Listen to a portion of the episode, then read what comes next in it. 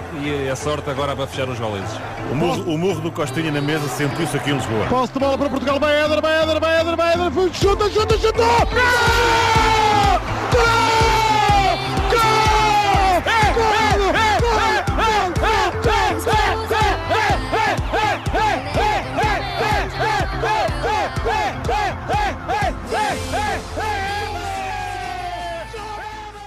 Olá, bem-vindos, estamos de regresso com mais um novo episódio e, se podemos dizer, para o início da segunda temporada do podcast Amor à Camisola.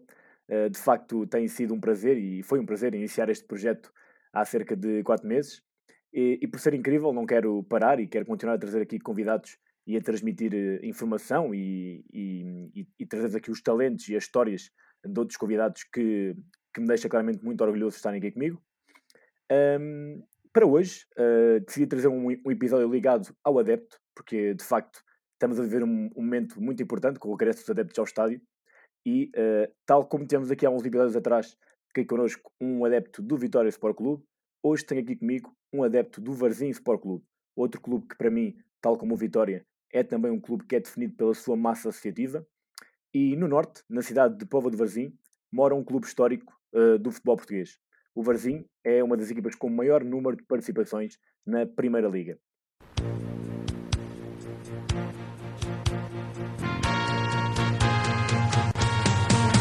Surgiões de bravos marinheiros, lobos do mar, ricas tradições. Ó povo linda, ó sol dos poveiros, chegou a hora de sermos campeões. Em Rosário, na sua bandeira, de branco e negro tem a sua cor. O Varzim é nosso, é da Póvoa inteira, todo poveiro lhe dá o seu amor. Varzim, Varzim, Varzim, emblema loiro da Póvoa querida. Varzim, Varzim, Varzim, és alma e raça, orgulho e vida. Varzim, Varzim, Varzim, na tua galhardia damos alegria e nos de glória. Varzim, e nos de glória.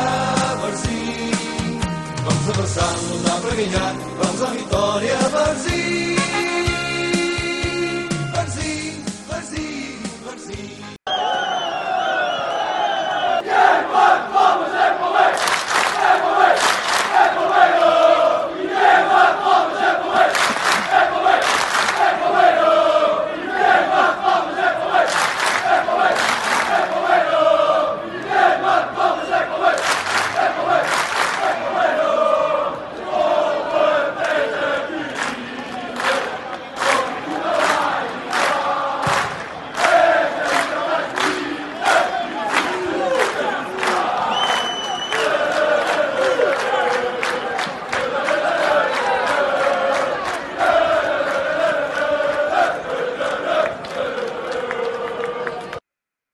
O convidado de hoje é o Edgar Cabreira, ele tem vinte e dois anos, uh, adepto do Varzim desde que nasceu, apoiando o clube da sua cidade que o viu nascer desde tenra idade.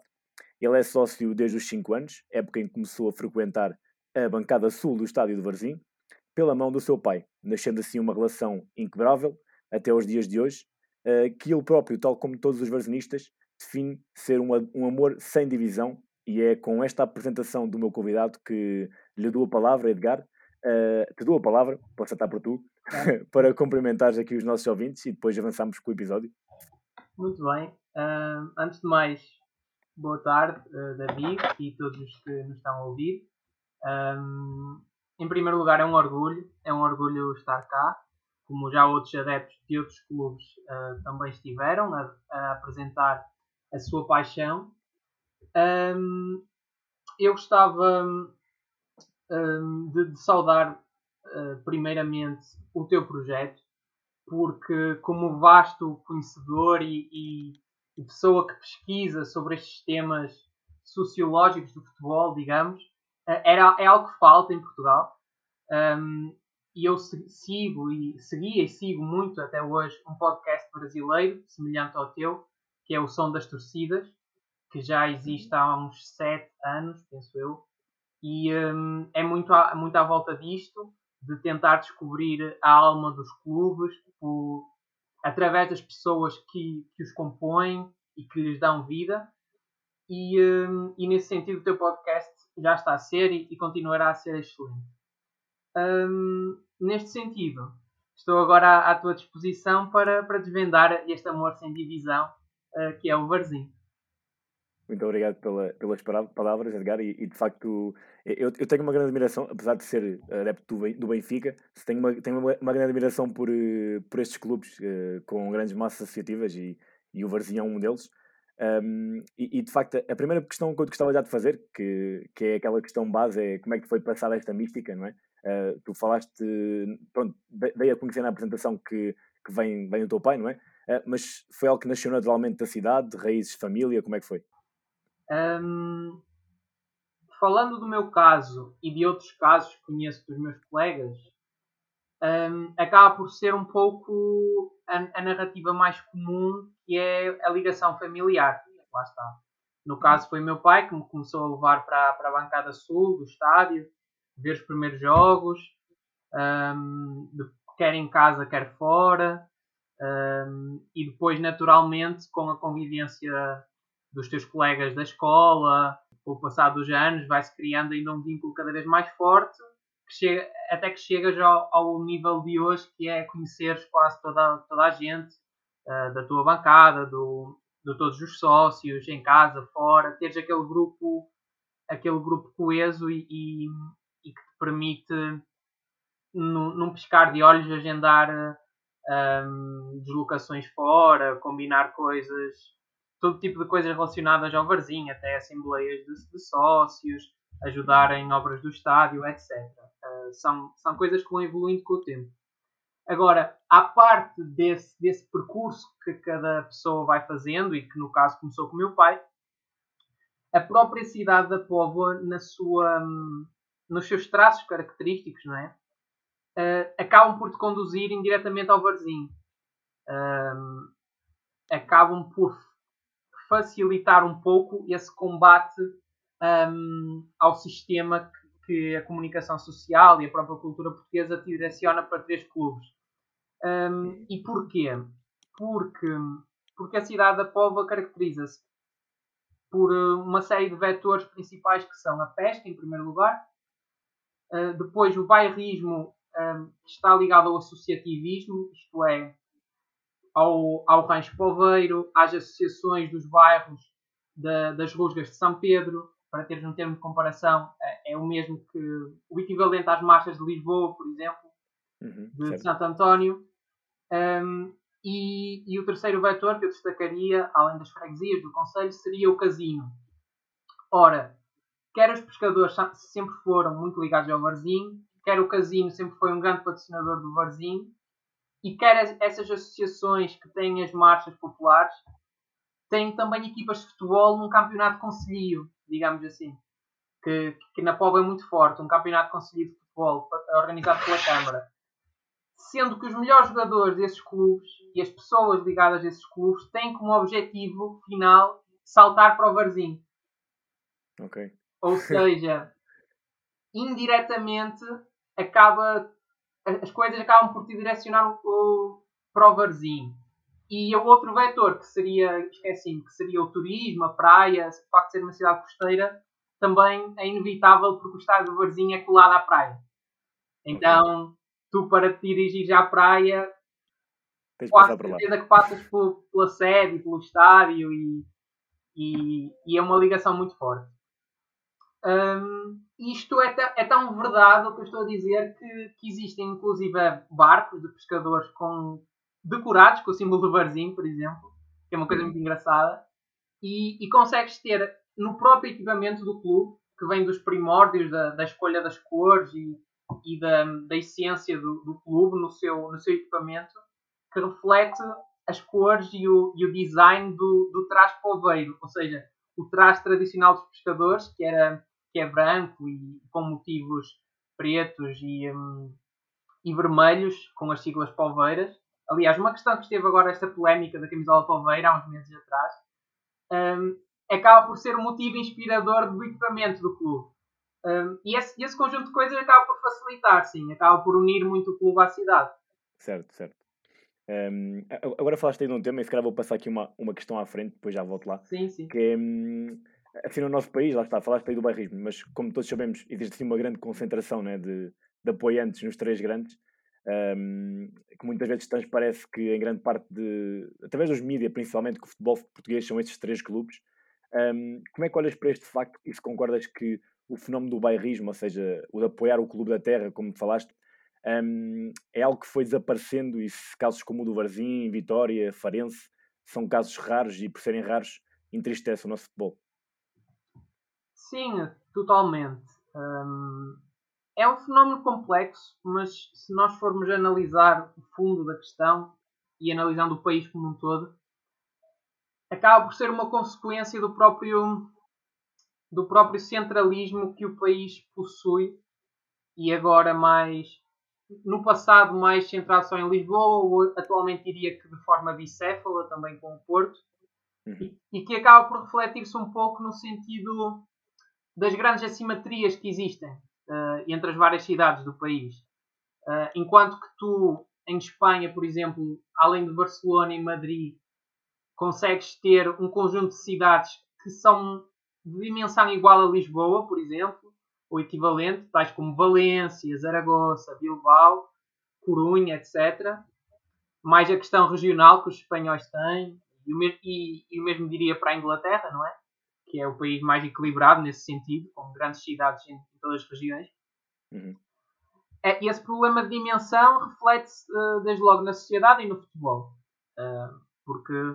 tendo mais pessoas, tens mais apoio, tens mais empresas, mais investimento e gera-se esse desequilíbrio que só o Boavista e o Belenenses ganharam alguma vez, não é? um, pronto, além de, tendo em conta este quadro geral, que, que também depois é acentuado por fatores culturais, um, que é teres um Alentejo, uma Beira Baixa, uns Açores, totalmente devotados a Porto e Vitória Sporting. Um, dentro deste quadro geral tens algumas exceções que são, que são bastante saudáveis, desde logo o Vitória, não é? Em primeiro lugar, acho que é um pouco consensual isso. Uhum. uh, e depois tens casos como o meu clube, como o Varzim, como o Farense, o, o próprio Leixões. A rivalidade com Leixões não me impede de, de constatar isso também. uh, mas, mas lá está, são casos raros e são casos raros que também na própria cidade convivem com, com esse problema. Isso tam- também não vamos criar aqui um conto de fadas, existe em todo lado. Claro. Uh, mas dentro do cenário mais nacional uh, e mais geral, que é mau, né, comparado com a Inglaterra, com a Espanha, com, mesmo com o Brasil, que tem muitas cidades uh, relevantes e muitos clubes um, fortes. Sim. Estas nossas realidades são, são realidades um pouco menos más, digamos assim. E, e muito à custa de, de pessoas como eu e muitos mais, uh, muitos mais como eu, e, e, e muitos deles ainda mais loucos que eu, uh, pelo Varzim. Uh, não é fácil, mas existe.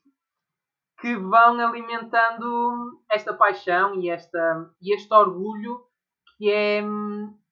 tu sentires que o teu contributo não se limita a ver um jogo sentado no sofá ou no café. Não se limita a criticar o jogador A, B ou C, mas, limite, mas expande-se a coisas muito mais como votar na Assembleia, escolher a direção, destituir a direção se for preciso, como já aconteceu há cerca de dois anos que o fizemos.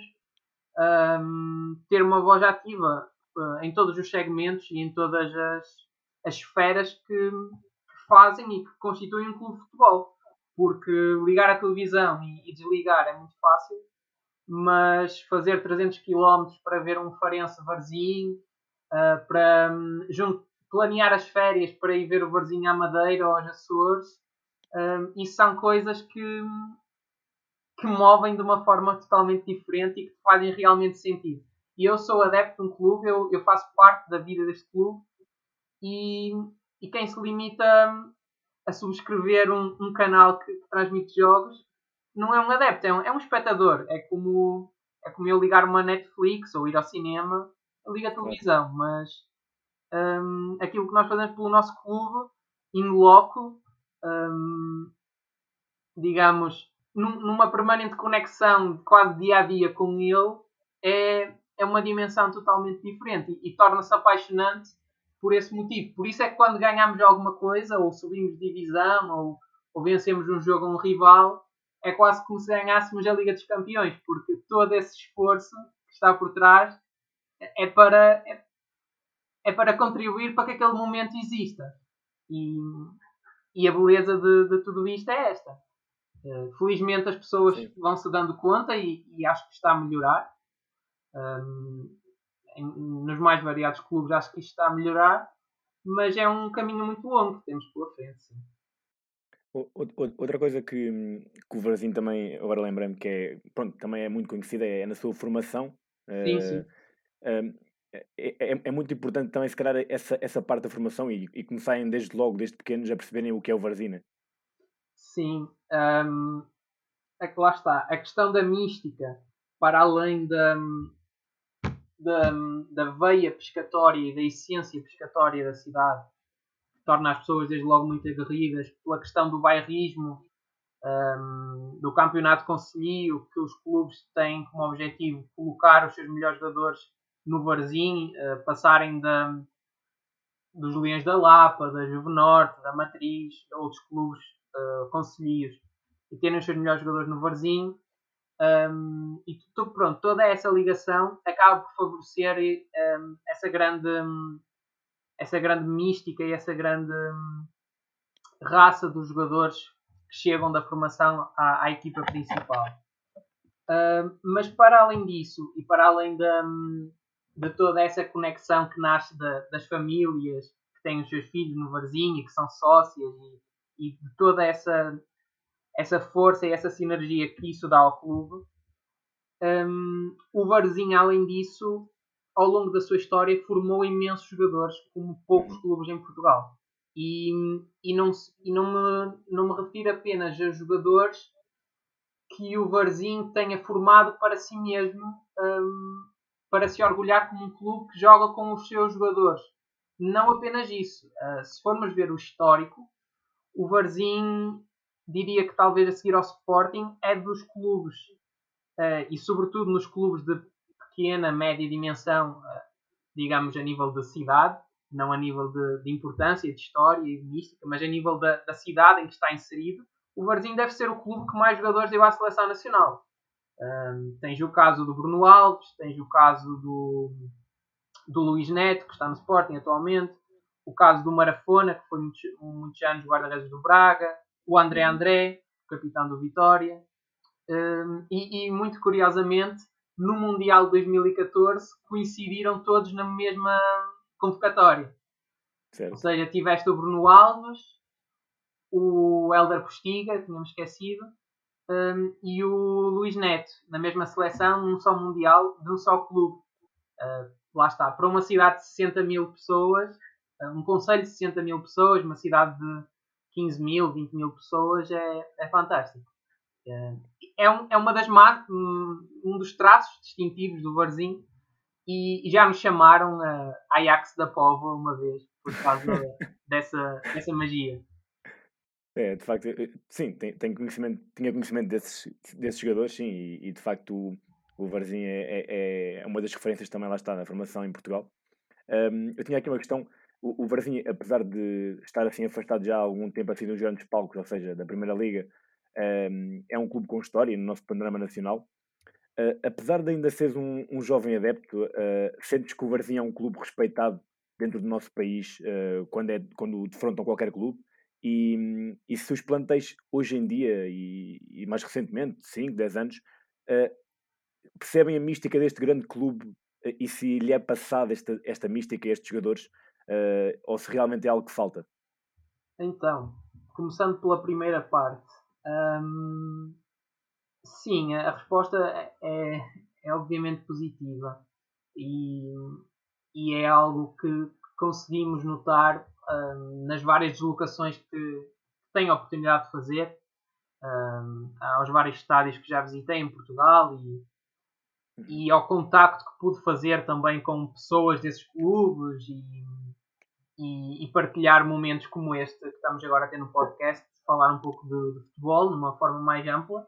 Eu lembro-me, por exemplo, de um, de um jogo há dois anos um, que vencemos nas Caldas da Rainha para a Taça de Portugal. Um, e então lá no Campo da Mata, como chegamos cedo, deu para conversar lá com, a, com as pessoas das Caldas e, e de facto todos diziam bem-vindos, ou, é uma honra estar cá no Varzim, como já esteve cá outros clubes.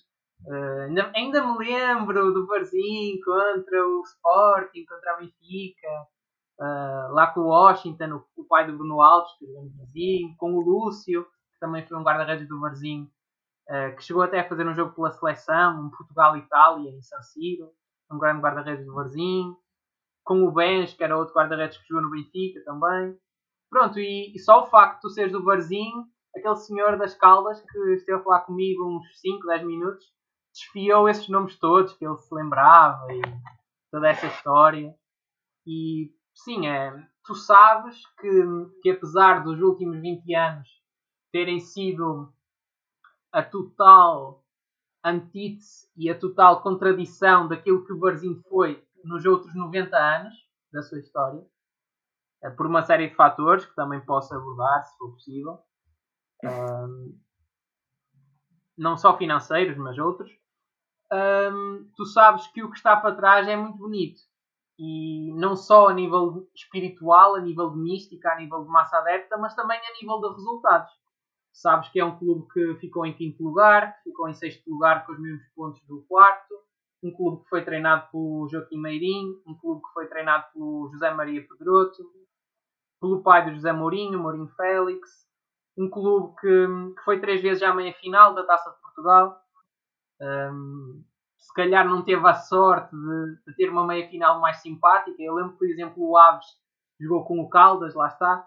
O Varzim, nas suas três meias-finais, jogou sempre com o Porto, com o Benfica e com o Sporting. Pronto, tem também, tem também faz parte. Também faz parte.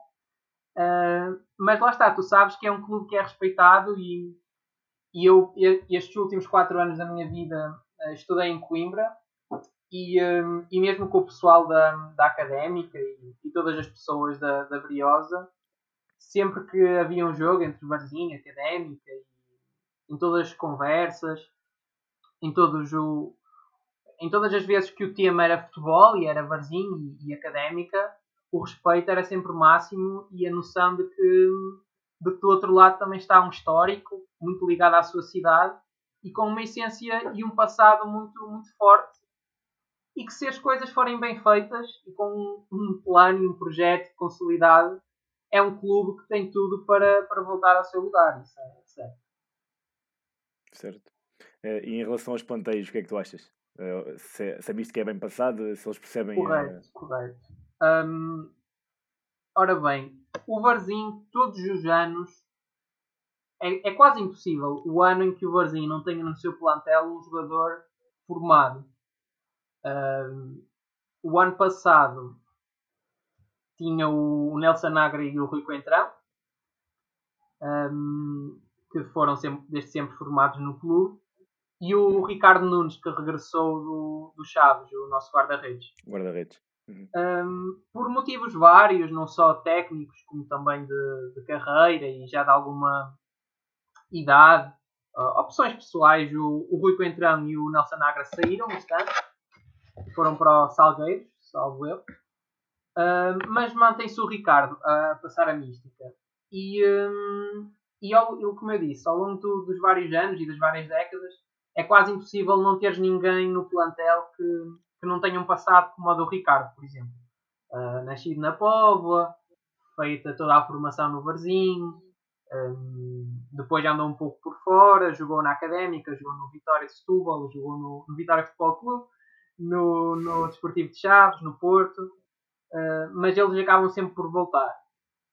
Uh, e para além disso, e é algo que o Varzim consegue fazer muito bem, que é não só pela massa adepta que os jogadores sentem, e ainda no último jogo com o Desportivo de Chaves sentiram, e, e ainda bem que já podemos ter público, porque faz muita diferença para que eles realmente se sintam, mas para além da massa adepta, o, o facto de teres esse, esse Rui Coentrão, esse Nelson Agra, no ano passado, este ano só o Ricardo, mas o facto de os teres faz com que quem chegue muito rapidamente e entre na mesma linguagem, entre no mesmo, no mesmo ecossistema, digamos assim, e entenda muito rapidamente um, qual é a identidade e a mística do clube e como se deve comportar.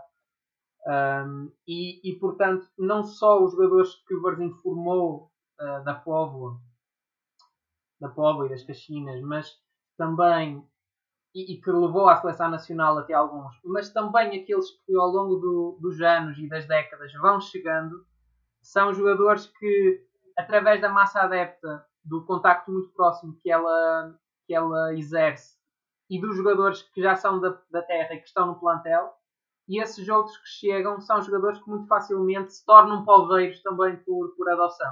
E já consegues ver isso em vários jogadores do plantel atual, como, como sempre.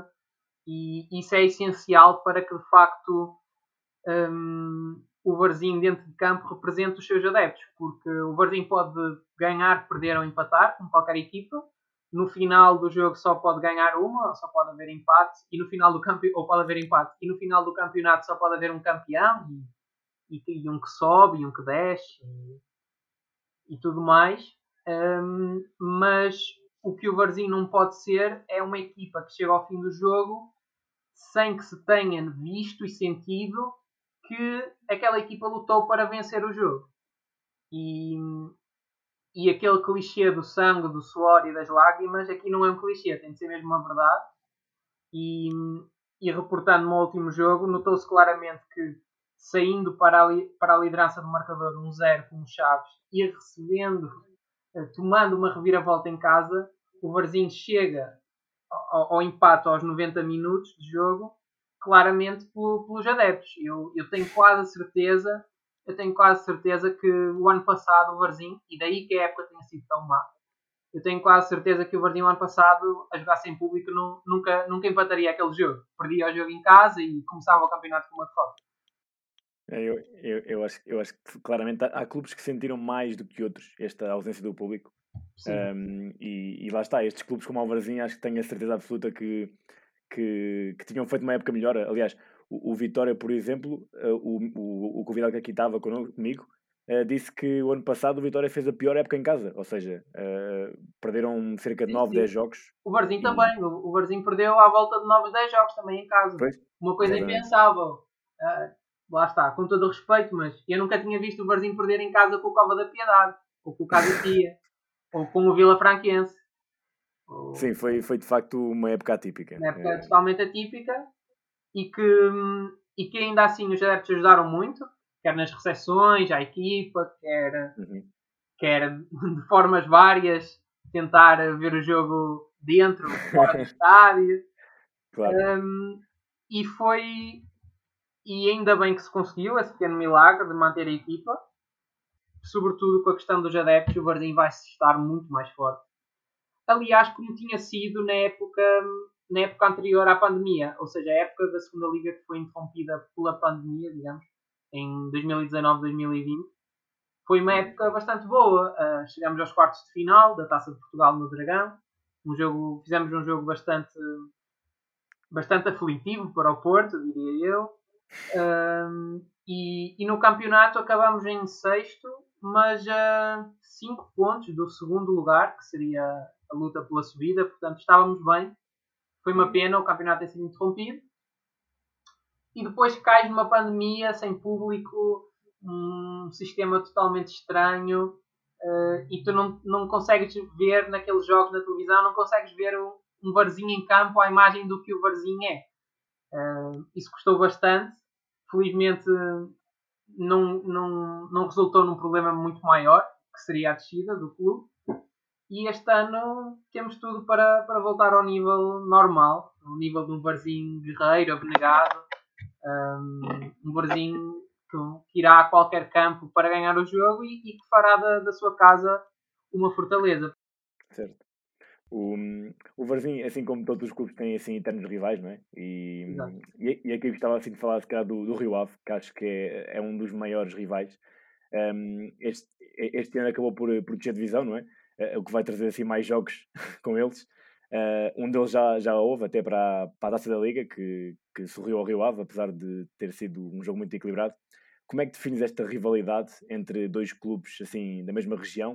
Uh, e se são confrontos como este, ou por exemplo também como o Famalicão, que também é um rival do Varzim, são jogos únicos, como disseste há, há, há, um, há bocadinho, se, e que ninguém quer perder, não é? Sim. Um, eu, para explicar esta questão da, da Póvoa e do Vila do Conde e do Varzim e do Rio Ave, um, reporto-me um pouco àquilo que eu disse na, na primeira questão que fizeste, sobre... Um, sobre a relação familiar que nos leva para o Varzim, mas também os fatores cultural. Próprios da cidade que levam uhum. ao Varzim de uma forma ou de outra. Um, e fatores esses que, se alimentados pela tua família, mais varzinista te tornam e mais favorecem uh, o sucesso do Varzim com uma massa adepta cada vez maior e melhor ao longo de, dos anos. Outro dos fatores que favorece toda esta dinâmica é a questão da, da rivalidade com o Vila do Conde e com, com, com o Rio Ave. Porque, para quem não conheça uh, o litoral norte português, para quem não conheça, é um pouco difícil de explicar até que Póvoa... Ou seja, quem visita Póvoa e Vila do Conde pela primeira vez pensa que está na mesma cidade. Okay. Os centros urbanos da Póvoa e de Vila do Conde são completamente conectados, na zona que é conhecida uh, como as Caxinas, digamos assim. Conhecida, por exemplo, pelo, pelo maior jogador que eles formaram alguma vez. Que não foram Coentrão. Muitos, mas foi o Fábio Coentrão, exatamente. Uh, lá está. Nessa convocatória de dois mil e catorze tinhas o Coentrão e depois tinhas três do Varzim. Mas... Uh... Ah, e esqueci-me de um também. O pai do André André, o capitão da Vitória, o pai dele, o André, que ganhou a Liga dos Campeões pelo Porto também. Também era das Caxinas e do Varzim, como o Alda Pertiga, etcétera.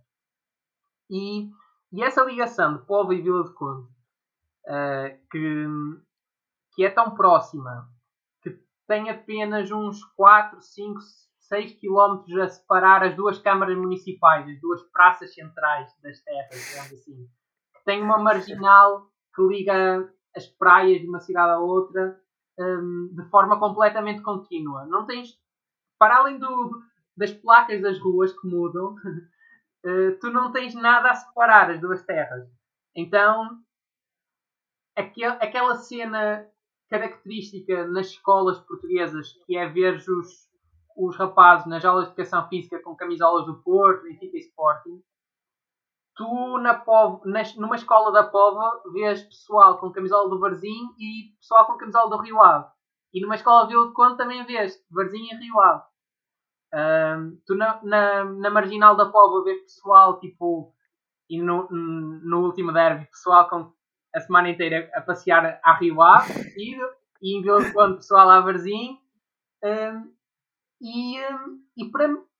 para ou seja... Para incrementar e para tornar ainda mais forte toda esta dinâmica, tens as relações familiares. Ou seja, metade, por exemplo, metade da minha família é toda Rio Ave e a outra metade é toda Varzim. Pois. Então, imagina aquela semana com o meu primo, que é do Rio Ave, que é da Vila do Conde, e ela é da Póvoa, mas a mãe, a mãe dele é que se casou com o meu, com o meu tio, lá está, que é de Vila do Conde. A minha tia casou-se, nós também chamamos tio, não é? Ao, ao, ao marido da, da, no, da nossa tia, por exemplo, mas ela, sendo da Póvoa, casou-se com o senhor de Vila do Conde, e o, o meu primo, tendo nascido na Póvoa, feito escola na Póvoa, sempre na, na mesma escola que eu, é totalmente Rio Ave, entende? Pois. Então, isto que acontece, por exemplo, na minha família, acontece com uma quantidade absurda de, de famílias das duas cidades e, e que, que se misturam dessa forma, que tornam a rivalidade muito própria. Ao ponto de eu dizer que não em dimensão, porque, lá está, não podes comparar duas cidades médias com Lisboa, com Porto, ou com Braga e Guimarães, mas eu diria que, hum, na essência do fenómeno, digamos assim, Uh, o mais parecido que, que podemos apontar para que se entenda seria um Vitória, Vitória Sport Clube, Vitória de Guimarães com o Braga, por exemplo. Uhum. Que é aquela, aquela rivalidade regional, aquela rivalidade de, de reclamar para ti mesmo um, a verdadeira essência da pesca e, e a verdadeira essência do mar. Nós é que somos os verdadeiros, vocês não são. Vocês são os nossos filhos, vocês são os nossos primos menores, entende? Uh, nós é que somos. E, um, e, portanto, todos esses condimentos geram uma rivalidade muito única. Ao ponto de, desta descida do Rio Ave, lá está, uh, ter reacendido um, uma tradição antiga que já desde o meu avô ouço falar, e dos meus tios também, que era a questão dos funerais, que eu até vi muita gente em Portugal, uh, em vários fóruns, a dizer que seria uma imitação de, do que se faz na Argentina, por exemplo, de levar um caixão. O Boca Juniors que levou um caixão para o River Plate, que desceu, quando desceu à segunda divisão. Mas isso que, que foi feito e que aconteceu, agora com a descida do Rio Ave, uh, isso já acontecia na Póvoa e em Vila de Conde, sempre que eu subia, descia, desde os anos cinquenta, sessenta. É uma coisa muito própria.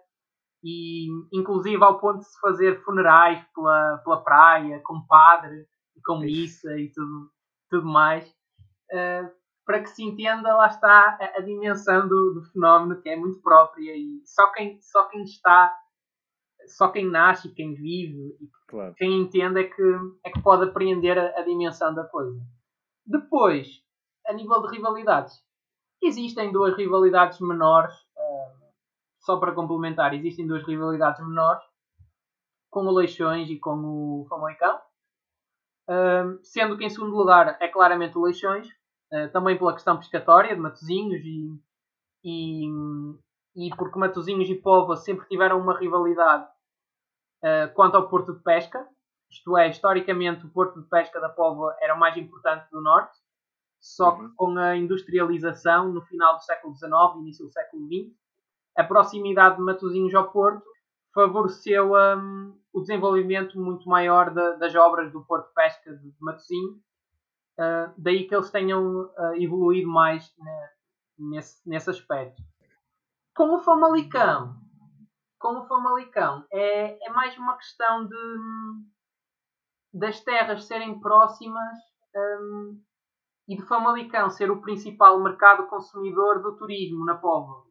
Ou seja, um, da mesma forma que na região centro tu vês que toda a população uh, se desloca para a Figueira da Foz, por exemplo, na região norte toda, toda a população de Guimarães, uh, Famalicão, Braga, Esposende não, também tem praia, mas um, Santo Tirso e Famalicão se deslocam para a Póvoa, para Vila de Conde, então acaba por gerar-se essa rivalidade, que foi um pouco um, exponenciada pelos últimos anos de, do Campeonato Nacional de Séniores. Uhum. Antes desta ascensão do, do Famalicão, com o seu investidor e com o seu novo projeto, uh, gerou-se ali um, uma série de épocas em que jogámos, em dois anos, jogámos com, com eles umas dez vezes, porque o próprio formato do campeonato favorecia esses cruzamentos com fase de subida, fase de manutenção, primeira fase, segunda fase, terceira fase, um, e então era sempre, a cada fase tinhas um jogo na Póvoa e um jogo em Famalicão. Intimamente um, não se compara é com o sentimento que temos pelo o sentimento que temos pelo Rio Ave com o sentimento com o Famalicão, não? É uma questão totalmente secundária e, e é muito mais deles em relação a nós, do Famalicão em relação a nós, do que vice-versa. Um, eu noto muito isso também, que é... Se bem que o Leixões tem uma rivalidade com o Lessa, por exemplo, e com o Porto, eu noto claramente que o jogo, o jogo do ano para o Leixões e para a sua massa adepta é o Varzim. Ou seja, o jogo do ano deles é vir à Póvoa ou receber-nos em casa deles. É, é grande rivalidade para eles, na segunda liga pelo menos, porque o Lessa há muito tempo que não, que não disputa uh, um jogo oficial com eles no mesmo campeonato. Agora, para nós, o Leixões vem muito, muito depois do, do Rio Ave e o Famalicão muito mais. Não tem nada a ver. Não, mas são, são, de facto, curiosidades interessantes. Essa, essa do Caixões também não, não sabia que faziam aí na, É, é, mas, é, mas é uma coisa que não é só o caixão, é chamar um padre, pôr o aviso na rua, sim, sim. O, o aviso faleceu no dia X. Uh... Isso, é, isso é lindo, isso é lindo. É lindo, pronto. No estádio municipal da Arouca faleceu com não sei quantos anos de idade, uh, etcétera. Muito bom, muito bom, muito bom. Um... Eu gostava assim, que, nos, que contasse aí assim, se tem algum assim, um, um jogo ou um momento mais marcante que assististe de Varzim, uh, jogo ou momento ou subida, não sei. Sim, sim, um, lá está. Falando de Varzim, há sempre muitos, muitos momentos que vêm à cabeça, um, acima de tudo porque um, esse, esse lema com que começamos o programa do Amor Sem Divisão não é um lema simplesmente criado porque soa bem ou fica bonito ou é melódico colocar isso numa música ou numa faixa. É um lema que traduz mesmo a essência do clube. E pegando nesse lema, eu diria que o que mais nos caracteriza é a resistência. A resistência aos momentos mais cruéis, mais difíceis, e que nos dá força e razão de ser para festejar como ninguém os momentos bons, porque já sentimos na pele o que está para trás. E nesse sentido eu vou destacar os momentos de, de euforia, alguns bons momentos, um, e também os momentos mais negativos, que, que no final do dia, no final das contas, também dimensionam verdadeiramente a paixão que tu sentes pelo teu clube. Uhum. Um, porque só, só quem está presente na, na derrota é que merece festejar a vitória. E então, eu, para começar, quanto a esse momento mais cruel, seria sem dúvida a época de dois mil e onze, dois mil e doze, porque foi um ano em que o Varzim, depois de descer a, da segunda Liga à segunda Divisão B em dois mil e onze, que, divisão segunda B que já não visitava há vinte e cinco anos, trinta, um, foi uma época em que o Varzim foi campeão total e absoluto da, da segunda Divisão B, batendo todos os recordes desse campeonato.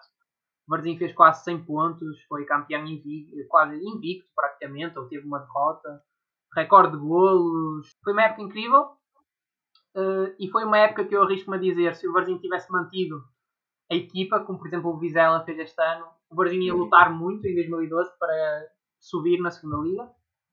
E foi uma época em que o Varzim acaba, ou seja, o Varzim começa a sonhar a época dois mil e doze, dois mil e treze com a segunda Liga, com uma boa segunda Liga que ia fazer, e acorda do pesadelo mantendo-se na segunda Divisão B por questões financeiras. O Varzim uh, não se pôde inscrever porque um, sem que a direção tivesse dito nada a ninguém, um, de janeiro a maio daquela época o Varzim estava sem pagar à segurança social e às finanças e não conseguiu celebrar um novo acordo de, de insolvência e de pagamento faseado de De, desse, dessas dívidas e desses montantes, e, e uma época absolutamente brilhante em que goleou toda a gente, casa e fora, tornou-se numa época de, de campeonato nacional de séniores outra vez, e, e foi uma época em que foi uma época que se prolongou por três mais épocas,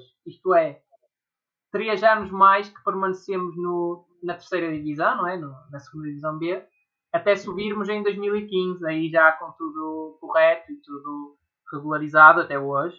Um, e então, em dois mil e quinze, quando tu sobes finalmente e, e vês que nada daquilo se vai repetir, uh, e continuas na segunda Liga até hoje, realmente aí em dois mil e quinze é que sentes aquele fardo e aquela vergonha um, a sair de cima de ti, aquele peso nos ombros. Época essa, e, e, e euforia essa, que culminou Uh, no jogo da subida com o Casa Pia em, em Pinamanique, uhum, que coincidiu com a final da Taça de Portugal que o Rio Ave disputou com o Benfica nessa mesma época. Um, okay. E o mais curioso é que, se formos ver as fichas de jogo, as fotos desse dia, um, as redes sociais dos clubes na altura, é notório, é evidente, e, e cada um é para o que nasce, como diz meu avô. E o Varzim, o Varzim tinha mais gente em Pinamanique, num estádio sem bancada, com relva totalmente queimada, relva quase terra, para te sentares, com um, um conjunto de, de vedações que no fim do jogo já não existiam, que aquilo estava tão mal que o, o entusiasmo mandou aquilo abaixo. Mandou aquilo abaixo. É, e tu vês que, num, e, e para subir da, da terceira para a segunda liga, e tu vês que o Varzim tinha nesse jogo umas mil e duzentas pessoas, que foram da Póvoa até Lisboa, e o Rio Ave tinha quinhentas pessoas, tanto, porque tu vês o Jamor totalmente vermelho com uma mancha super pequena de verde.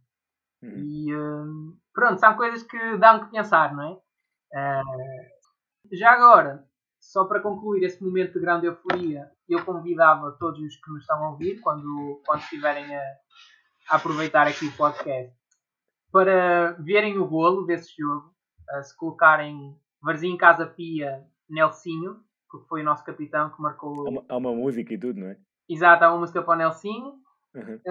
Um, com, é um vídeo bastante pequeno, não é? É só o lance do golo.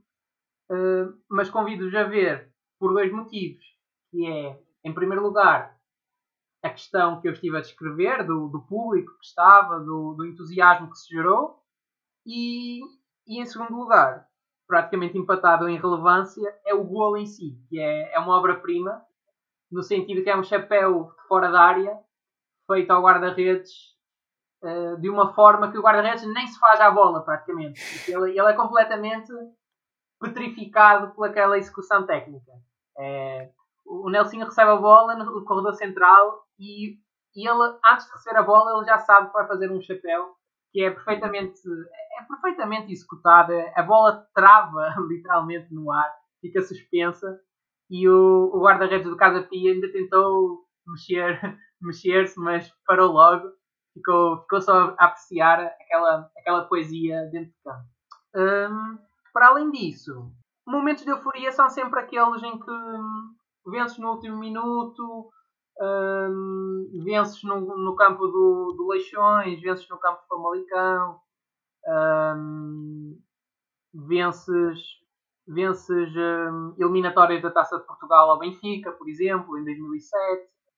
Um, fazes um jogo fabuloso há dois anos no Dragão, que se não fosse uma pontinha de eficácia, um, uns cinco centímetros para cabecear a bola que não chegaste ao cruzamento, tinhas levado o jogo com o Porto no Dragão ao prolongamento. Uh, enfim, são um conjunto de, de, de momentos que, que marcam e, e também a última época de grande sucesso que tivemos, que foi em dois mil e dezasseis, dois mil e dezassete, em que subiram o Aves e o Portimonense. O Aves estava no final a perder muitos pontos, não é? Nesse ano. E, exato. E o Varzim acaba com uma equipa que deu mais luta ao Desportivo das Chaves, sendo que acaba por subir essas duas equipas e nós vencemos na, nas Chaves e em Portimão, ganhámos dois jogos fora. Uh, gerou-se ali um entusiasmo, porque era possível, chegámos a estar a quatro pontos, uhum. quatro pontos com dez jogos para o fim. Lembro. Uh, pronto, foi, foi a última grande época assim do Varzim.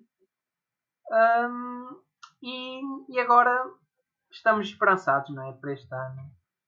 Um, acho que o plantel foi muito melhor, muito mais bem construído, muito, em todos os seus setores.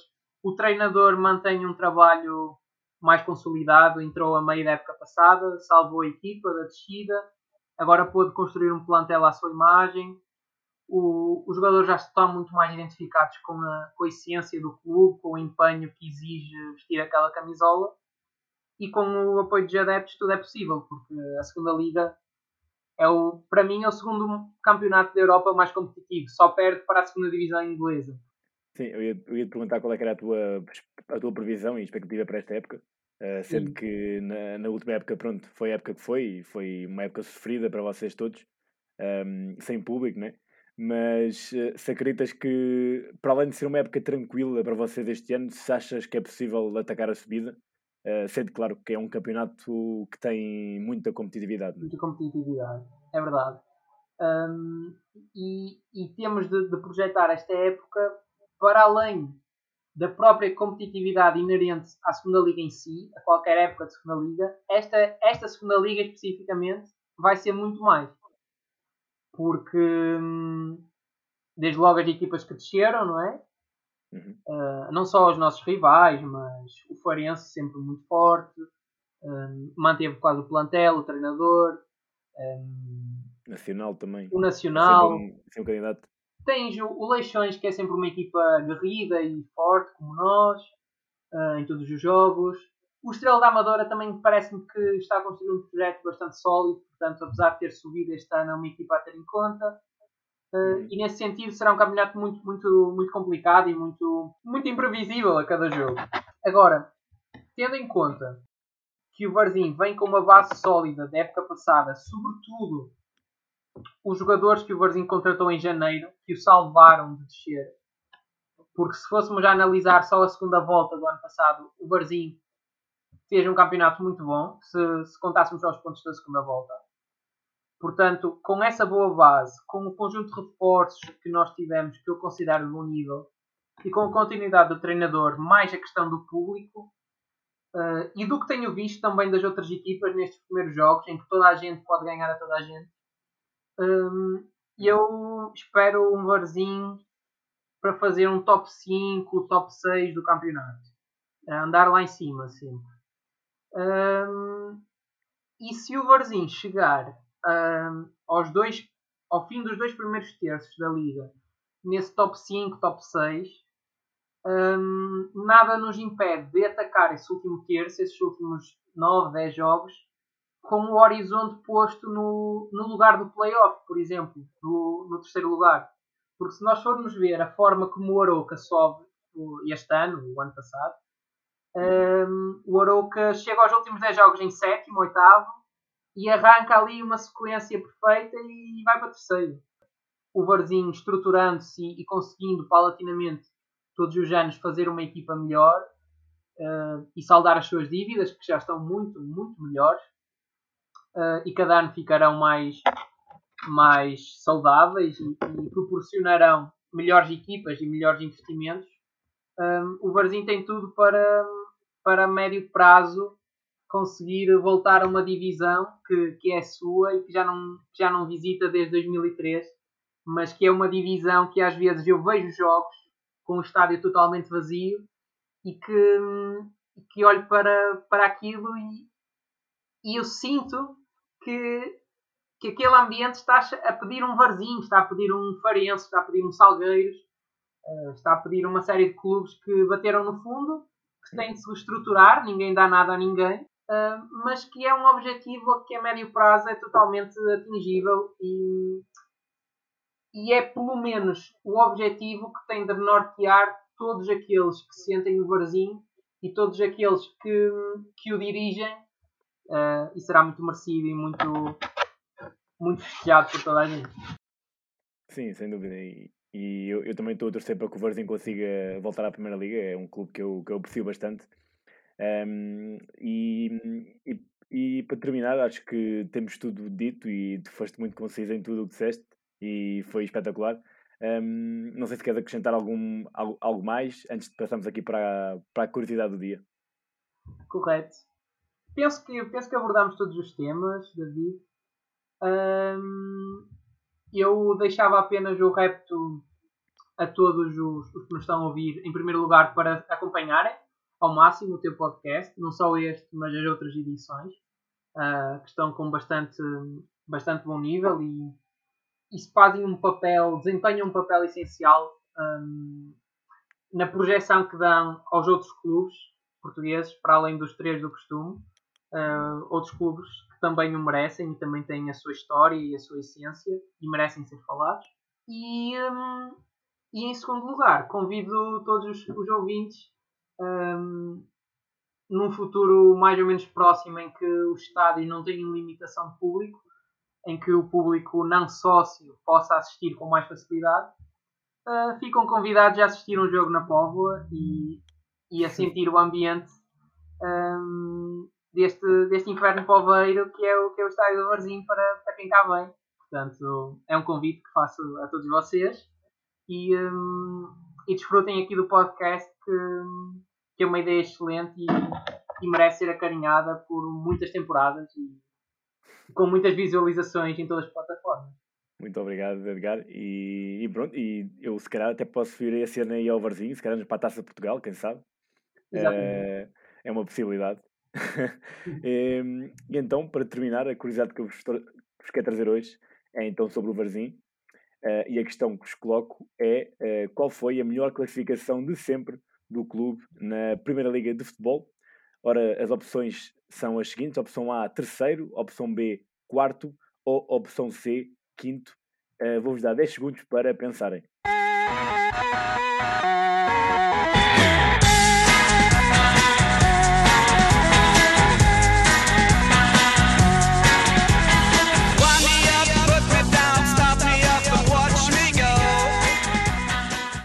Pois bem, e a resposta correta é a opção C, quinto lugar. O Varzim conseguiu esta sua melhor classificação no ano de mil novecentos e setenta e oito a mil novecentos e setenta e nove e, curiosamente, nessa época, o Varzim não perdeu nenhum jogo em sua casa e foi, de facto, uma grande época do Clube Poveiro que, lá está, como disse o nosso convidado, vendeu muito cara uh, as, os, os pontos em sua casa e ninguém conseguiu lá triunfar e trazer os três pontos. E, por isso, é esta a curiosidade que eu vos trago. E espero que tenham gostado do episódio. E por hoje é tudo e até à próxima.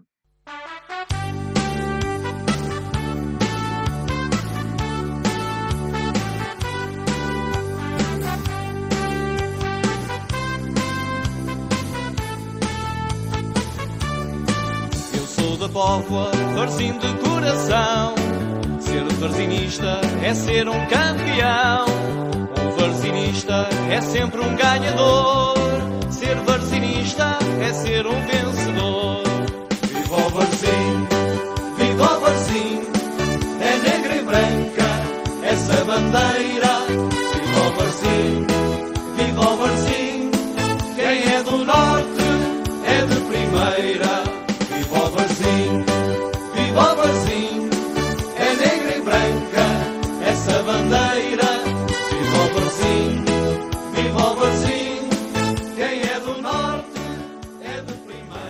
E a sorte agora vai fechar os goleses. O murro, o murro do Costinha na mesa sentiu-se aqui em Lisboa. Posse de bola para Portugal. Vai Éder, vai Éder, vai Éder, vai Éder. Chuta, chuta, chuta! Gol!